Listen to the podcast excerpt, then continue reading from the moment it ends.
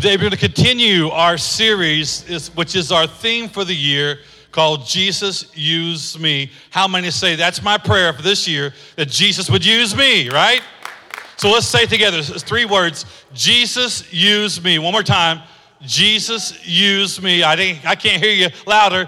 Jesus use me. This is our prayer that we would learn to let Jesus use us. Today, I want to talk to you about the thought and answer the question who does Jesus use? You ever thought about that?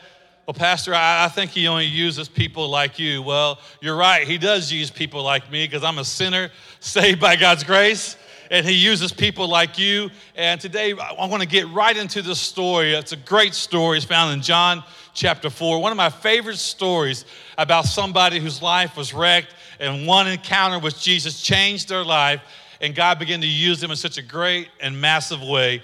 Let's pick it up in verse 4 and verses 10 of John chapter 4.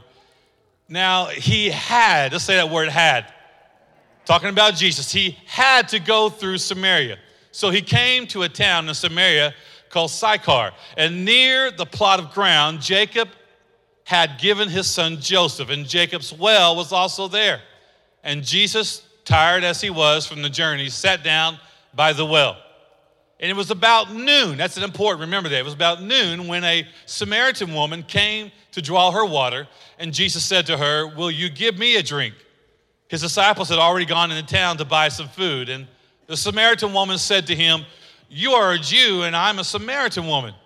How can you ask me for a drink? For Jews did not associate with Samaritans. And Jesus answered her, If you knew the gift of God and who it was that asked you for a drink, you would have asked him and he would have given you this living water. The words had to go. Uh, do you ever see that in Scripture? You don't see that in Scripture, especially when we understand that God doesn't have to do anything, Jesus doesn't have to do anything. And so when we see this wrote in the Scripture, we must pay attention because there was something about this day that Jesus had to go there. Jesus was on his mission to go that day. He knew that I, I must go this way. Jesus deals with people the same today as he does back then. And we got to realize that and understand how Jesus speaks to her is the same way he speaks to you and I today. How Jesus deals with her is the same way that he deals with you and I today. He is the same yesterday, today, and forever. And so God deals with people the same way. So we can really draw near to the story and we can see how Jesus begins to use this woman and all of her messed up circumstances and realize that he wants to do the same for my life. See, everyone else came early or late to draw their water. That was the tradition. It makes a lot of sense because when you wake up, you need water for the day. And when you go to bed at night, you need water as well for throughout the night. And so people would come early to the well or they would come very late, and some came both to draw their water. And unlike places today where we can all talk at the workplace or we can all talk on social media, the well became the place where everybody gathered, okay? This is the place where the whole community came in the morning time, and they actually looked forward to it because they would see people they hadn't seen since the following day. And they begin to talk about what's going on with little Susie and little Johnny. They begin to talk about who's doing what and who's doing who. Okay, all right, he just said that in the house of the Lord. But that was what was going on. All today's gossip was happening there at the well all the people gossiping about one another, the people who had done this, and do you know who's doing what? All this is happening at the well. Only somebody trying to avoid people would show up at noon in the middle of the heat of the day. It makes no sense that you would go in the heat of the day and begin to draw your water. There's a lot more walk, a lot more work in the heat of the day. And so only a person who was trying to avoid people would show up at noon to get their water. But I believe this person was trying to avoid. She realized there was a lot of hate, a lot of gossip, especially about her, a lot of rumors, a lot of things going on. And so she was trying to avoid at all costs being the subject of everybody's pss, pss, pss. And so she was showing up in the middle of the day. A Samaritan didn't talk to a Jew. They had racial divides that have been going on for decades. To this day, it's still there. Jews do not like Samaritans, and Samaritans do not like Jews. It's been a feud that's been going on for centuries. And so they didn't, they didn't talk to each other. They didn't like each other. There was a lot of prejudice going on today. Does it sound like today a little bit, right? Okay. Do you know who's doing what and who's doing who? Do you understand the rumors and the gossip? I don't talk to this group. They don't like me. I don't like them. We don't associate with them. So all this is happening. And then to mark it all off, Jewish rabbis were not allowed to talk to women in public not just women, they were not even allowed. The, the rules were so strict that a Jewish rabbi couldn't even talk to his own wife or his own daughter in public. Some of you said, I think I'm married to a rabbi today. No, that's, that's, that's, not what I'm talking about, okay? But I want you to see here that Jesus, when he begins to go to this woman and talk to her, that he went straight to the woman that everybody else was talking about. He went straight to the woman everybody else was whispering about. He went straight to the woman that everybody else knew about. He went straight to the person and began to break stereotypes. See, Jesus was breaking every social stereotype. He was breaking the racial norm, he was breaking the gender norm, he was breaking the war on people who people's talking about. And he went right to that woman that day and said, There's something about the change in your life today. And I want you to know that Jesus comes. And today, we can't let political correctness stop us from being the light that God's called us to be. We are the light of the world, as we talked about last week, that He has sent us unto the world to be His light. And we can't let social peer pressure stop us from being the light. Jesus had to go. Jesus, it was mandated in His life. He knew, I must go to that woman today. I wonder what would happen tomorrow if you had to go to the person that everybody else talks about at lunchtime and you went by and sat next to that person or you invited that person to join you on your your lunch break or the break room, or you went to the water cooler and talked to that person today that everybody else is talking about, and instead you went to, I must go to that person. I, I, I can't, I can't talk about, no, you, listen, you got to break past that. Let the light of God shine in your life. Let's pick up a story now in verses 11 and then we'll pick it in 13 to 16. Sir, the woman said, you, you have nothing to draw with, and the well, it's deep. Where, where can you get this living water? Look at Jesus' response everyone who drinks this water will be thirsty again, talking about the, the well. But whoever drinks the water I give them will never thirst. Indeed, the water I give them will become in them a spring of living water, welling up eternal life. The, the woman said to him, Sir, give me this water so that I won't get thirsty and have to keep coming here to draw water. And he told her, Go call your husband and come back here. So he says, listen, go, go get your husband, bring him back here. It's like a timeshare, right? go get your spouse, bring them to the presentation because I'm about to tell you something that's going to change your life. So go get your spouse, bring them here, and then, you know, something happens here. I, I want you to realize people want something that is real. People are thirsting for something that is real. People are not looking for a judgmental hatred religion or gospel. They're looking for a gospel that will transform their life. Are you hearing me? People are not looking for a religion, they're looking for something to transform their life. They want something that is real and alive today. And we have been given the alive Word of God. We've been given the alive Spirit of God. My life should be forever a testimony of how God changes people's lives. And people need to hear it. People need to see it. People need to experience. People are hungry for something that's real. Now let's pick it up in verse 17. She responds after Jesus tells her to get her husband. She goes, I, don't have a husband. And Jesus said to her, You're right. And when you say you have no husband, and then Jesus just tells her, the fact is, you've had five husbands, and the man you now have, eh, he's not even your husband.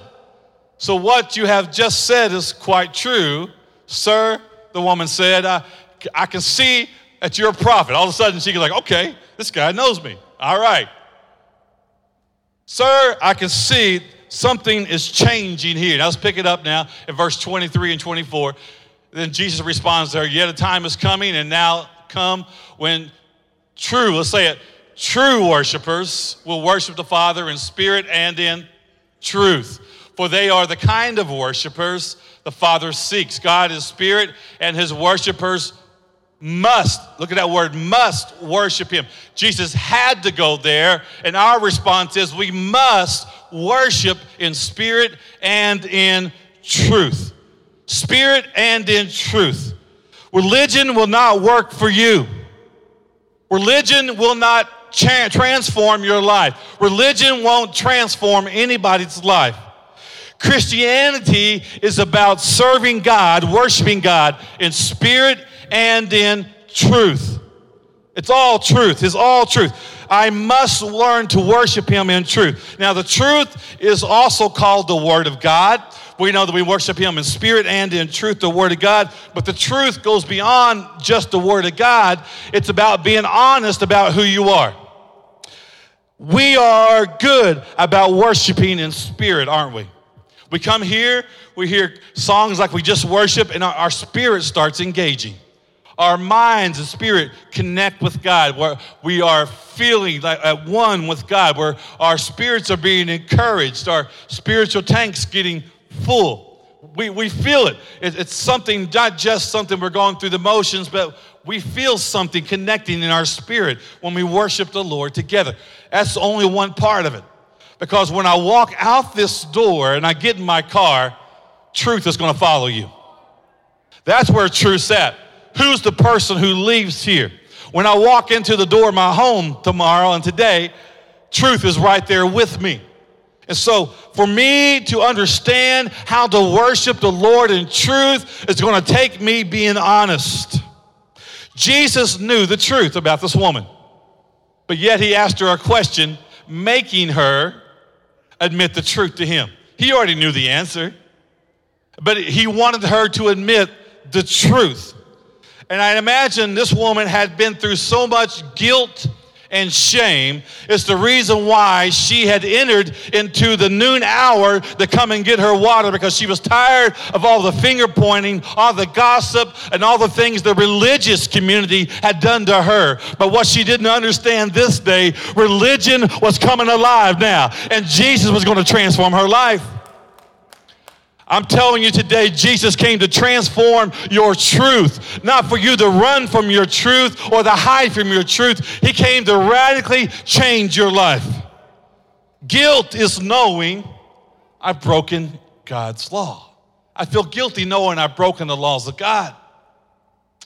But shame comes when I just know that I'm, I'm broken. I'm a broken person. My life's a mess. I've blown it so much, I'm guilty. And then you begin to take on shame in your life. Look at this statement. I think it's so true. The, the church does an amazing job talking about forgiveness, and we do a lousy job talking about freedom because he didn't come to die on the cross for you to just be saved and to just find forgiveness. He died on the cross for you to walk in freedom because the scripture says, Who the Son has set free is free indeed. And Jesus wants to break every chain in your life. Jesus wants to break every stronghold in your life. He wants to remove the guilt and the shame. He doesn't want to make you just feel good about yourself. He wants to remove that thing from your mind. He wants you to walk in total freedom. He wants you to walk in truth. 1 John 1 9 says, look at this. Uh, we, if we confess our sins, God is faithful and just and will forgive us of our sins. And not just us, let's remember the and, and purify us from all unrighteousness. That means we have been put through the filter of the cross of Jesus. That when I accept Jesus Christ as my Lord and Savior, my life gets put through the filter of the cross. And when I come out, my sin is left behind. My shame is left behind. My guilt is left behind. And I've been transformed, radically transformed to be free to live with Jesus, free to speak about Jesus, free to testify of Jesus. That's the one thing we got to learn to do is to let go of the shame and to learn to be free. See, what's the one thing today? Let me ask you a personal question. I don't want you to answer this out loud, okay? I, I don't want to know your business. But what's the one thing? What's the one thing if eh, someone knew, if everybody in this room knew this one thing about your life that would bring you the most shame? If we had a video of that one night, if we had a video of that one thing, that one mistake, what's the one thing if that one secret, if people really found out that you'd be too embarrassed to come back? You'd be too embarrassed to show your face in public. What is that one thing? And let me tell you this that, that one thing becomes Satan's greatest weapon against us. That, that shame is the one thing that becomes Satan's greatest weapon against us in our life. Or it can become God's greatest powerful tool that he wants to use in your life. It's one or the other. And as Christians, we got to quit letting Satan have control of our life and control of our past. And we got to realize it's been filtered through the cross and it's been set free. As a believer, look at this, as a Christian and a believer, I must know God owns my past and don't let your past own you. Come on now, someone has got a hand clap for that right now. Somebody needs to be set free from those words today. Don't let your past own you. The cross owns my past. It's been filtered through that. This woman had to come to a face to face encounter with the truth. Jesus made her admit the truth. Let's pick it back up in verse 28 and 30. And then, leaving her water jar, the woman went back to the town and she said to everybody, Come, come and see. Come and see a man who told me everything I ever did. Man who told me everything I ever did. Could this be the Messiah? They came out of the town and they made her, made their way toward him. And this is such a great thing because she said, Come and see a man who told me everything I ever did. Time out. Why was she there at the noon hour? Because of everything she's ever done? Why was she hiding from the crowds? Because of everything she'd ever done. Why was she sneaking around trying to avoid people? Because of everything she'd ever done. And now she's running to the crowds. Now she's running to the city and she say, "Come and see a man who told me everything I had ever done." I'm telling you, when Jesus begins to transform your life, you don't have to walk in shame or guilt. It becomes a weapon now for you to use in the hands of God. It becomes a testimony. You can embrace it, not run from it. Look at it in verse 39 and 42. Many of the people in that town, Samaritans from the town, believed in Jesus because of what the woman said and they quotes it. He told me everything I ever did. Once again, it's embraced. The thing she was running from is now being used again. So when the Samaritans came to him, they urged him to stay with them, and he stayed two days, two more days. And because of his words, many more became believers. And they said to the woman, We now no longer believe just because of what you said, but now we have heard for ourselves and we know that this man is really is the savior of the world. And so we see something happening here where the words that used to define and shame her are now becoming the thing that frees her. And so my testimony is this I have blown it in my life. You have blown it in your life, but thank God He transforms my life. He sets me free from all of my sin, all of my iniquity. He purifies me through the cross. Come and see and experience a loving God who wants to transform, take away the guilt, take away the shame, and set your life free. It should be our testimony. It should be what God's doing. No longer running from the truth, but now running with the truth. Come and see. This God changed my life. She's now walking in freedom. See, she didn't find forgiveness that day. She found forgiveness, but she also found freedom. And I believe that for many people in this room, you found forgiveness, but you haven't found freedom yet. God couldn't really use me. Pastor, I, have got way too big of a past. Really, really. I mean, this woman, it doesn't get even better than this back in the, the New Testament, I can tell you right now. Her activity could have led to stoning. Her activity would cause her to be an outcast. I mean, we're talking about big, big, big time, you know? I'm telling you, your past is your past when you become a child of the king. And today you can walk in that freedom, and God wants to set you free. She embraced the truth. I've got a past, but come and see a man who set me free from that past. I'm not running from my past any longer. You guys thought you could tell you, hold that past over my head. You guys thought you could hold those mistakes over my head. But come and see a man who's freeing me from that guilt. Come and see a man who's freeing me from my shame. Come and show you a man. I've been looking for it in all the wrong places. I thought a man could bring me security. I thought a new man could bring me the love I need. But come and see a man who's transforming all about about myself. She was understanding truth on a whole new level. See, only God, look at the statement. You guys have seen this before. Only God can turn your mess into a message. He can turn your test into a testimony. He can turn your trial into triumph. He can turn you from being a victim into being a victor. This is what Jesus did on the cross. Somebody say amen. Come on now. God wants to use you in your past. God wants to free you. You must worship Him in truth and in spirit. What's God's will for my life? Every one of us, this is, this is God's will for our life. God's will is that we would know Him.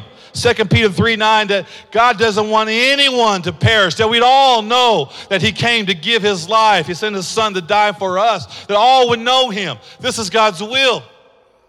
God's will in Romans 12 1 is that we learn to offer ourselves as a sacrifice daily that God wants us to surrender daily to Him. If you don't know this, God wants you to surrender daily. Jesus said, You pray like this Our Father, which art in heaven, hallowed be thy name, thy kingdom come, thy will be done. Every day. Every day he expects us to say, God, your will be done today in my life. I surrender my will to your will. He expects me to learn to give thanks in all things, learn to give thanks. And then he, he wants me to reach others. This is God's will for my life. This is God's will for your life. All of us share this common, common goal, this common purpose. Well, I, I don't know. That's not God's will. I, have got a, I got, I got a, I got a job. That's my calling. No, your, your job is not your calling. Let me, let me say, your job is not your calling. Your career is not your calling. Look at this. Our career is what we do for a living. Our, our calling is how we live. My career is what I do to support my family, pay my bills. But my, my calling is how I live that out. My calling's at work and outside of work. My calling's in the church and outside the church. My calling follows me around everywhere. My, someone says this, someone else can do my career. No, no, no. Look at this. Someone else can do your career. No one else can do your calling. Somebody else can do your job. You, you aren't, you're not that, you're good, but you're not that good. Somebody else can rise up and do your job, but nobody can do your calling. Listen, you'll, you'll reach people I can't reach. You'll shine your light to people I can't shine. You're going to see people tomorrow I won't see. You're going to be with people at your school, your university, your job, in your workplace, in your, in your neighborhood, your family. You're going to see people that I can't reach. Your calling is to reach them. Your calling is to shine the light of Jesus to their life. See, our career is temporary, our calling is eternal. It's a temporary, my career is a temporary way that I, I pay for my bills. It's a temporary way that I survive. But that's just a, a short span of eternity. My calling is eternal. I'm going to spend eternity with Jesus. I'm going to spend eternity with Him. Today, what are you doing to effect eternity? Who am I going to take with me? Who's going to go with me? Who am I bringing with me for eternity? That's my calling. I want to affect as many people as possible. See, my, my calling, it's, it's, it's a combo. My calling is a combo of who I am, it's what I have, and it's where I am today. I people tell me, well, God's called me to, to reach kids. I'm, I'm supposed to go overseas and reach kids and be a missionary. That's great, but how about you reach the kids in your life today? God's calling me to reach kids over. I gotta go, I gotta be a missionary, but you can't spend one hour a week volunteering to serve in the preschool. Oh, come on, he just said that. I can't believe he said that. Are you seeing what I'm talking about? My calling is where I'm at today. If I'm obedient to that, God will open the next door and the next day where I need to be. But my calling is where I'm at my job, my workplace, my school, my neighborhood, my community, my church. This is my calling, where I'm at. And God wants to use what I have, the resources I've been given. God wants to use who I am, my personality. He wants to use it for His glory. It's how He shapes us, how He uses us. I, I can't be you, you can't be me. You got to be you and let God you. That's the truth of it right there. You know, growing up, it may surprise you, but I spent a lot of time in the principal's office. I know that's really surprising to you, right? I, I was in trouble a lot growing up. I spent a lot of time in the principal's office. And I would find myself sitting out there in the principal's office. All the secretaries knew me by first name basis. They had my seat saved for me. They'd call it by name. Gene, there's the Gene seat right there. We got you. Come on in, Gene. What you do today? It seemed like I was always. In, I, the problem was this: I, I really had a thing of competing with the teacher for the attention of the class. I just felt it was my job to entertain the class. The teacher was boring, and it was my job to bring life to the class. These kids are here all day. They need something to laugh about, right? So someone's got to take charge. And so I was taking charge.